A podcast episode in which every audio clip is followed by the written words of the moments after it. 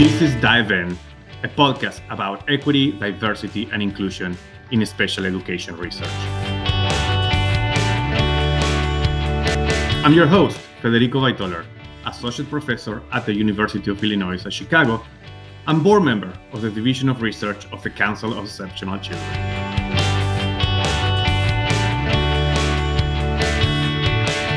Hello, and welcome to the first episode of Dive In, a monthly podcast sponsored by the Division of Research of the Council of Exceptional Children. In this podcast, we will discuss a wide range of issues related to diversity, equity, and inclusion in special education research.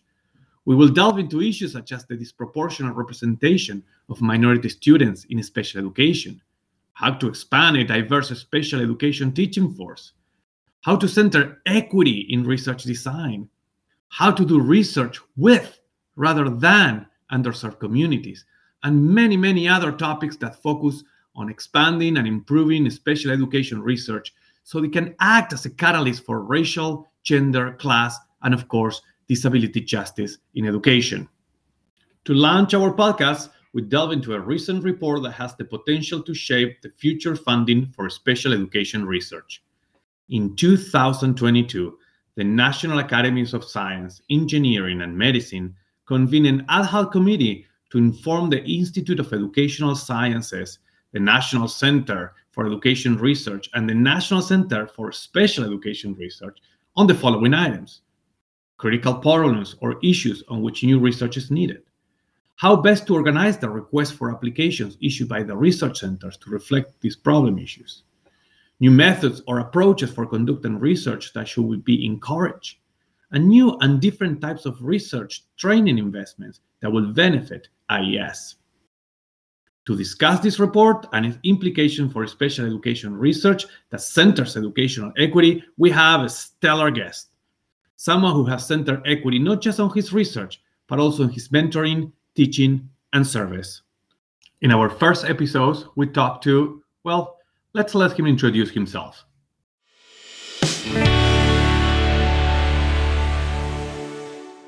My name is Alfredo Artiles. I'm a professor of education at the Stanford Graduate School of Education. So, yes, we have the privilege and the pleasure to talk to Alfredo Artiles in our first episode of our podcast series. Here's the interview. Enjoy it.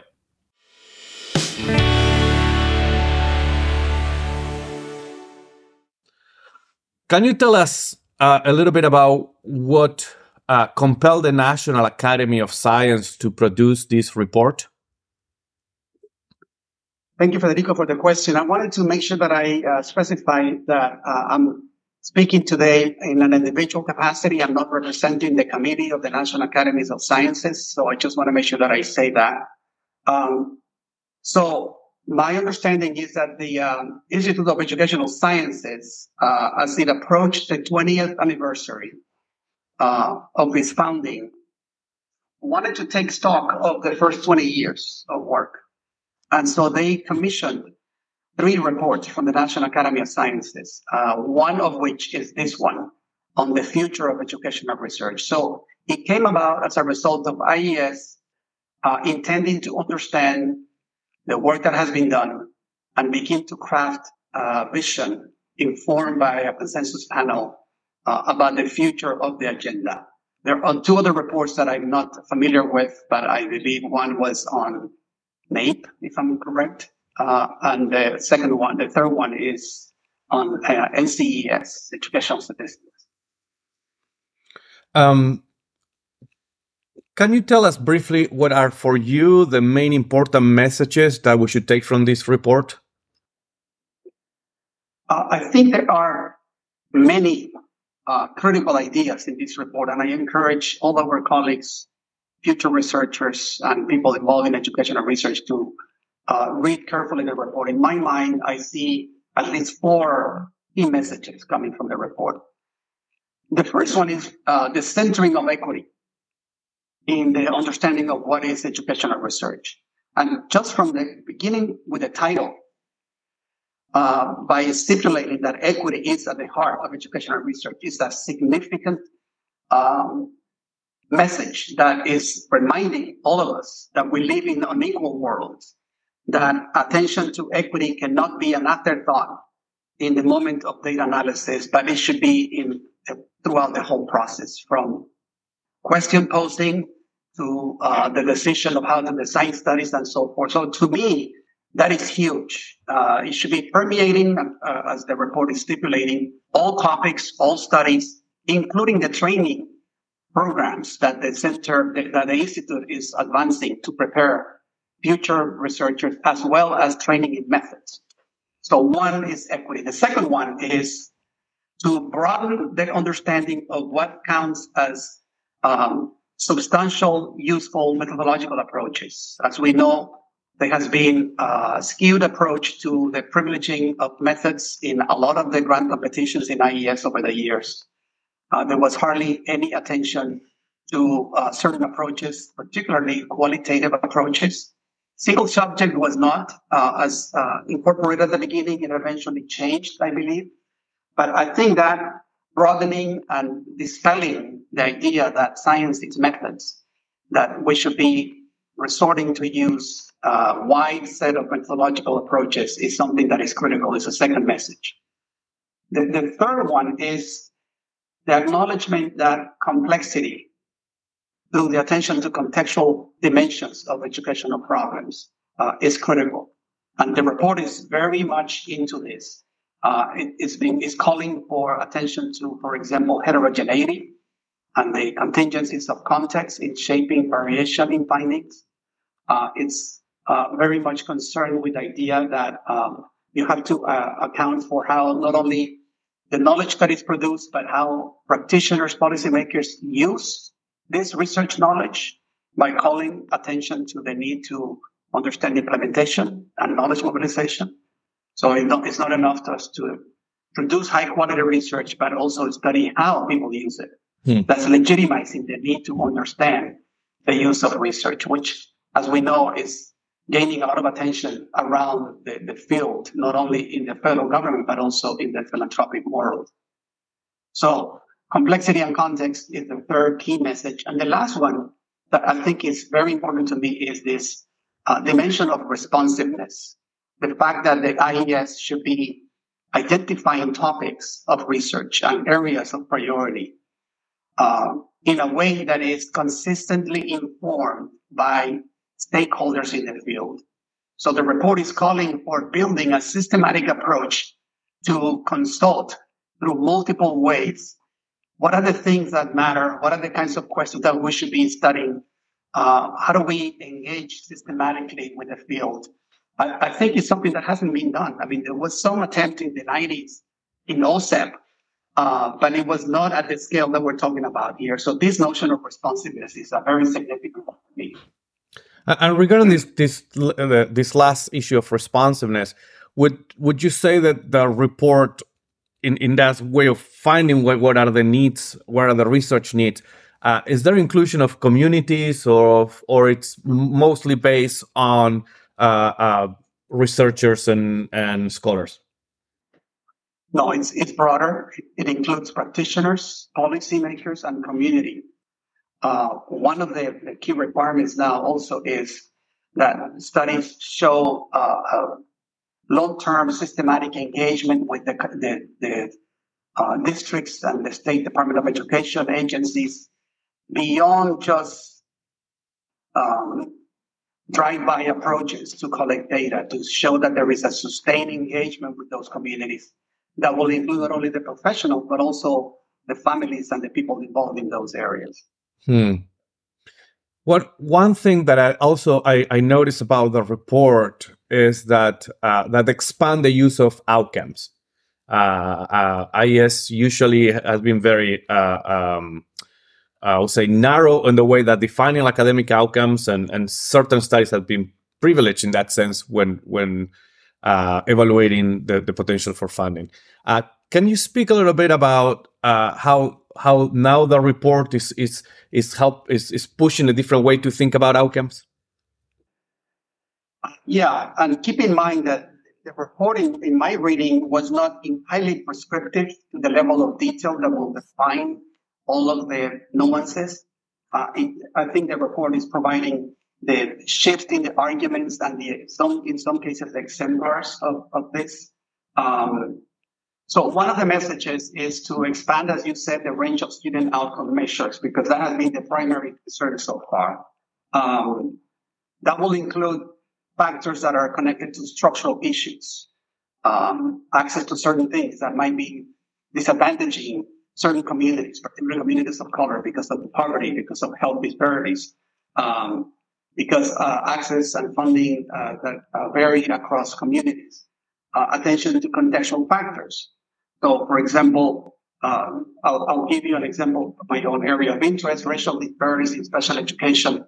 We have been obsessed in this area to examine mostly uh, within school variables and district variables uh, at the expense of looking at community factors. So my colleagues and I recently produced a study showing how all of those factors are also connected to, for example, things like uh, history of race relations in a community and how a history of racial segregation might be shaping to some extent what's happening within school walls. Uh, and so that's the kind of attention to contextual factors that I'm hoping will be more uh, validated in future uh, uh, uh research.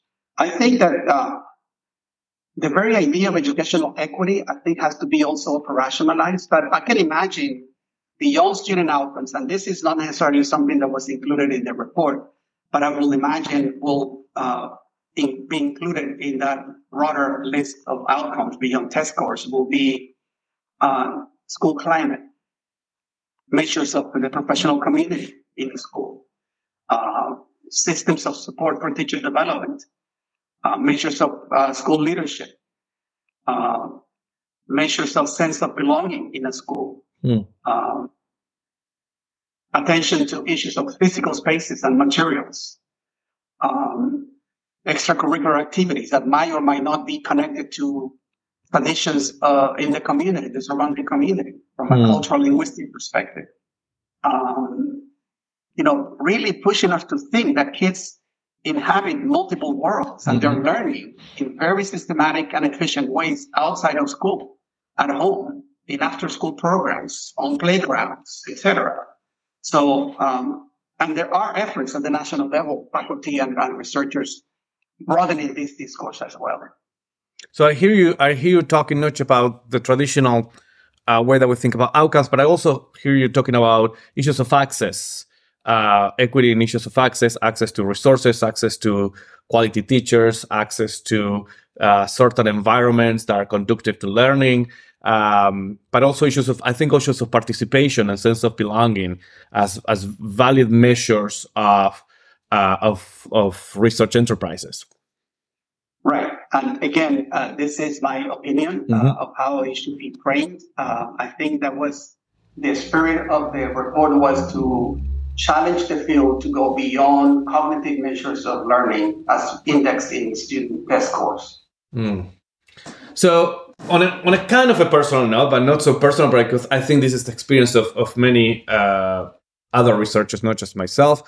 I personally have never seen myself uh, as someone who could be founded by IES because some of the issues that you were bringing, um, due to the agency narrow focus on academic outcome, causal methods, so, what would you tell researchers like me about applying to IES in the future?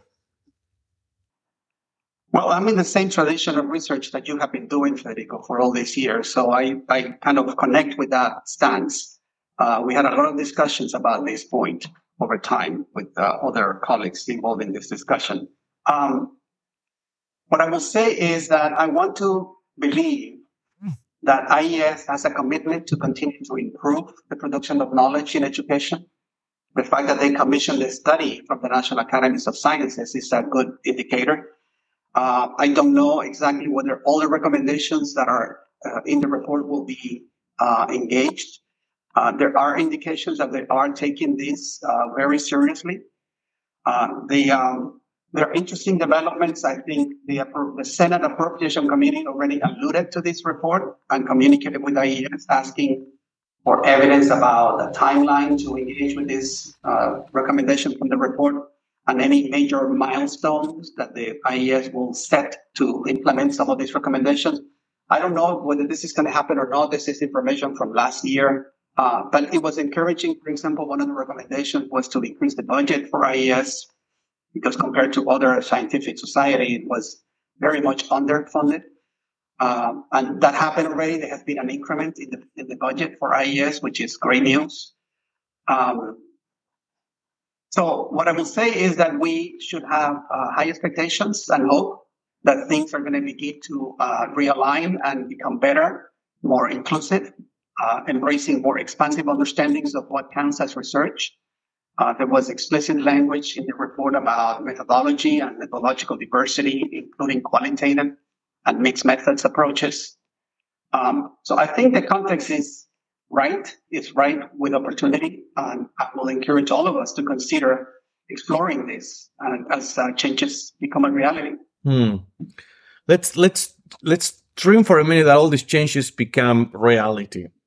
Um, what do you think are going to be the implications of, of these new ways of funding for researchers focusing on uh, equity issues for students with disabilities? What would it mean, you said? Yeah.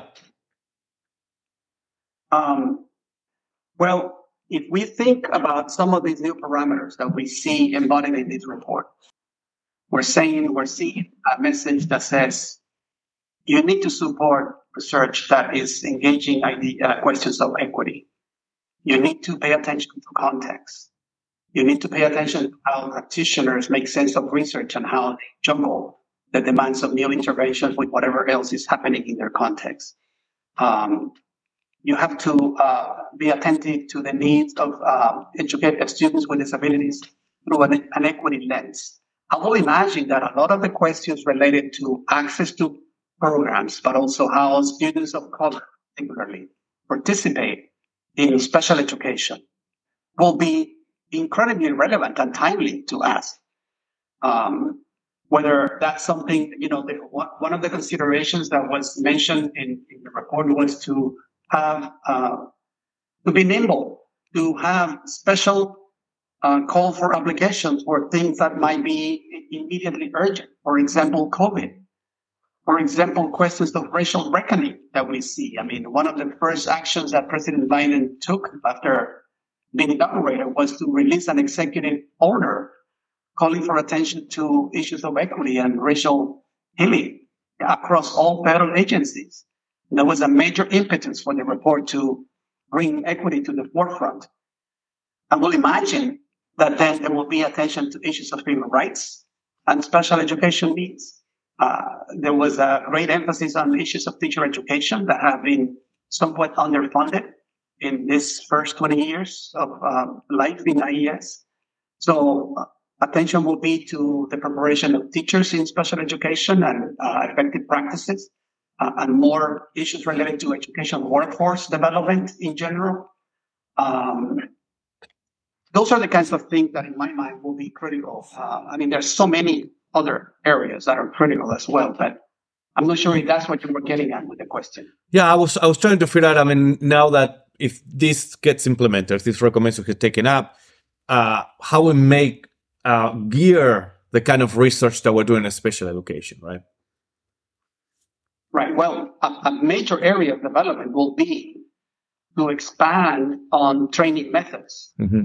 Uh, you know, the trainings that we do on, on research methods paying attention to issues of equity, looking at contextual issues and going beyond uh, a narrow unit of analysis that account for structural issues and contextual issues, for example. We mm. have very little in that area in terms of training opportunities for people with research methods. Yeah. I, I students with disabilities tend to be completely uh, neglected in many of these contexts. Uh, that doesn't mean that NCSER has not been doing this work, and they've done a lot of really good work but there is a lot of opportunity for growth there. Do you see this also as a catalyst for uh, uh, researchers that have different methodologies or have different uh, approaches to research come together uh, and and work together to to address these more complex issues or more this diversification of methods? Well, I think one of the byproducts of the ideas contained in the report will be precisely um, a revisiting of theoretical perspectives in the way we think about these problems. And that will include the composition of interdisciplinary teams. And so uh, I, can, I can only imagine that it will be a natural outgrowth of these changes. Uh, not everybody will do that, but it will compel many faculty, many inter- investigators to think about disability in more complex ways, drawing from sociology and history as well as psychology and medicine, mm-hmm. And finding ways to examine questions informed by epidemiological approaches and the work that is being done on health disparities, for example, and how that is connected to changing ideas about identity so that race and culture are not um, categorical variables, but we tend to get at the dynamic dimensions of those ideas. And you can only do that as you bring people who have expertise in those areas that have not been present in the past. Um, I don't think you necessarily have to make a call in the request for applications for those, but you can actually frame it in the way the problems are posed that will require certain kinds of expertise. Hmm. And I imagine that has also tremendous imp- implications for the ways that we prepare doctoral students because right. we'll have to prepare them to to be able to understand and collaborate different perspectives and collaborate with others. And uh, can can you can you ex- expand on that? Part of the pro- yes, absolutely. And uh, a, a, major barrier in this context is um, oftentimes silos that we have in disciplines and departments in universities that may uh, be in the middle of developing meaningful relationships over time. Um, there is precedent, I think, across the board. If you look at certain competition for postdoctoral fellowships, uh, you see attention to interdisciplinarity. The future of research is here and it's interdisciplinary. Uh, we see that. I mean, we see increasing attention to the organization of research programs around complex wicked problems that require interdisciplinary expertise. Uh, and we see funding strategies uh, aligned with that perspective. And so I can imagine um, doctoral programs rethinking how they approach this. And for example, I'm I'm teaching a, a seminar uh, at a center at Stanford. This is the Center for Comparative Studies in Race and Ethnicity. So the center provides support for doctoral students as long as they are um, engaged with questions of race across all the disciplines. And we give a small number of fellowships every year. And the fellows are required to come to a seminar that I'm teaching.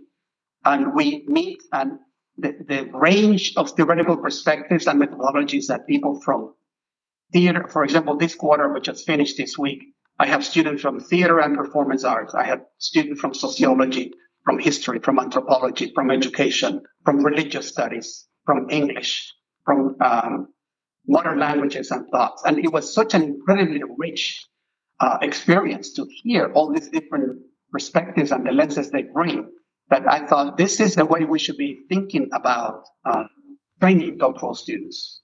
Yeah, ab- absolutely. Um, you know, I noted in the report also that there is a big emphasis on being more transparent uh, on the way the, the the review process goes through and the kinds of reviewers that are being attracted. Uh, what was your take on that? What, what, what did you take out of that? Well, I think it's calling attention to um, some difficult trends that we've seen in educational research and in science in general. That, you know, the, the two interrelated problems that we have seen beyond IES in science in general, in many disciplines, I guess I should say. One is that the lenses that we use and the questions we pose to generate knowledge tend to ignore issues of race, uh, inequality, linguistic inequalities, ethnic inequalities, gender inequalities, and so forth. And uh, for that reason, knowledge, entire knowledge bases are built upon this idea that is perceived to be color evasive and that ignores issues of uh, power and, and history. Uh, that's been documented in special education, psychology, and uh, other related areas, sociology including. Uh, the second thing is the, the concerning absence of uh, faculty of color and underrepresented minorities in um, the research world. And so those two are intimately correlated. And I think part of the attention to the transparency is to build systems that would allow us to track those things. Um, I understand that some of the evidence available at the time, because this evidence was not necessarily collected systematically, or at least I should say was not on the public domain, um, didn't suggest that we uh, had a good representation across the board. So the recommendation is to report that, who is applying, who are the reviewers, who is getting funded, as a way of tracking questions of equity over time, not to uh, say uh, to accuse, but instead to prevent and to be proactive about certain patterns in the way uh, research uh, funding is being uh, dispersed. Um, so that was a big part of, uh, of the recommended of the discussion that was very much built around this question. Uh, the idea was to also provide more evidence about the partnerships that researchers will have in the proposals that they were submitting to work with districts. I think I mentioned that earlier. Mm-hmm. The idea is to show um, a more concrete, detailed plan of how they're going to be engaging with those uh, sites and those communities beyond just going there for the data collection and leaving after that. Um, so mm-hmm. Yeah, yeah, that was uh, very informative. Um, so you kind of speak a little bit about this, but but I wonder. I mean, people that are very excited about this report or are very excited about the changes that it generate. What what kind of expectations can they have? I mean, then in the next two years, the calls are going to be different. Uh, is this going to really have an impact? I mean, what kind of expectations should we have about the extent or impact of these recommendations? Um, I think we all can benefit from staying connected with hope and optimism, especially in these difficult times. It's not going to just involve sitting and waiting for the best. I think there is a lot we can do as, as in the research community. One is to do what we're doing now, engage with the report, mm-hmm. asking questions, uh, following up, and thinking what are the opportunities for entities like CEC to create training uh, programs for future researchers or current researchers that might be aligned with some of these ideas. Uh, to think about um, policy analysis that will be informed by ideas of knowledge mobilization and implementation and heterogeneity. And so, in other words, begin to engage with these ideas and adopt them in ways that might begin to build the need and the evidence to continue to do it over time. Um, there are opportunities to engage with IES, and there are ways in which we can ask questions about timing of things, the timeline for things. Congress has requested IES to provide a timeline and uh, a plan for how they're going to engage. I'm sure that they are working on this, or maybe they already it already happened. I'm not aware of it. But the most important part is us. How do we people in research institutions advance this discourse. And the more we write, the more we produce research is advancing this vision of research, which is unprecedented. Uh, I, I, think the better off we're going to be because it's just going to create normative expectations and begin to shape a new generation of uh, folks engaging in this kind of work. Hmm. So one of one of the things that I hear from you is that let's don't wait for this to happen. Let's start working on this from the from the ground up to to amount the evidence and to show the need and the uh, demand for this kind of funding. Right, and there is a huge need for capacity building. Not everybody will know how to do it, so we need to start doing this to build our own capacities, to uh, have the expertise and engage with the people that are already doing this that know how to do it. Hmm. Um, so that will be part of it. You know, start to do it so that we can build the capacity and spread that kind of expertise. Mm. So I think I have a couple of two last questions. One is that I want I would like to go back to the issue of defining mm. equity within this report, uh, because equity can be many things to many people, can be co-opted in different ways, defined in different ways. Uh, did you feel the report did some guidance on how to uh, approach uh, the concept of equity, of, of what equity means in, in terms of education? Well, that's a million dollar question. I mean, we have been talking about this for a long time. Yeah. um, you know, what does it mean? Uh, I, you know, I don't know. I wouldn't be able to tell you, go to page X yeah, and yeah. find a definition. Uh, I think there were parameters and discussions, acknowledgement of the fact that equity has multiple meanings, that uh, has to be uh, concerned with um, access primarily, but there are also attention to issues of context, which in my uh, book will mean attention to participation. So um, I will have to spend time looking through the report to really find what is the definition in the tradition of political philosophy that was used uh, to define educational equity. Do you have a sense from your reading of the? Yeah, well, report? to me, it was it was a little elusive. That's the reason I, I put the question there. Uh, and I, right. and I probably I, I, imagine it it was proportional. So I mean, if you have twenty researchers or so in uh, trying to write this report, getting in accordance to what equity means, uh, I think would be right. a pretty difficult task. Right, and it's been such an elusive idea, um, unfortunately, that uh, that doesn't excuse. But there, there is a, a, a brief section at the beginning of the report, actually, maybe introduction, where there is a, a small section on equity in education, and uh, the the report specifies specific data showing uh, deep inequities in the system that, in turn, require us to really put equity as a, the center stage of uh, anything we do in education. Hmm. Um, let's see, I think a lot of uh, attention was given to the treatment of underserved communities as a major arena of equity. So uh, it's not only about equitable treatment, but that was a major area of concern. Um, and, you know, what is just treatment mm-hmm. of underserved communities?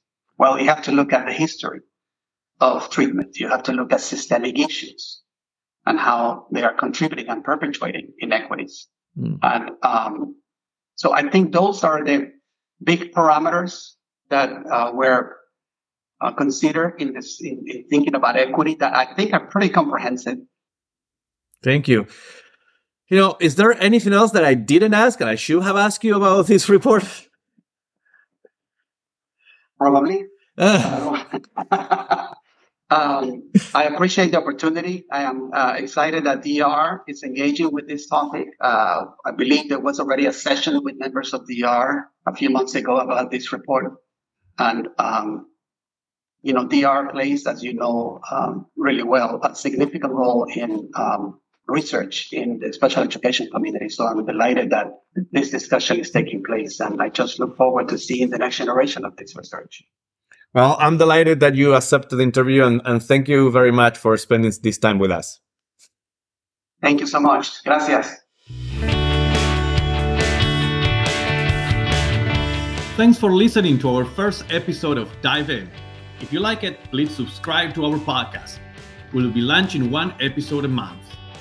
This episode was produced by me, Federico Waitoller, by Tasia Gonzalez, and Haya Abdelatif and the Diversity Committee of the Division of Research of the Council of Exceptional Children.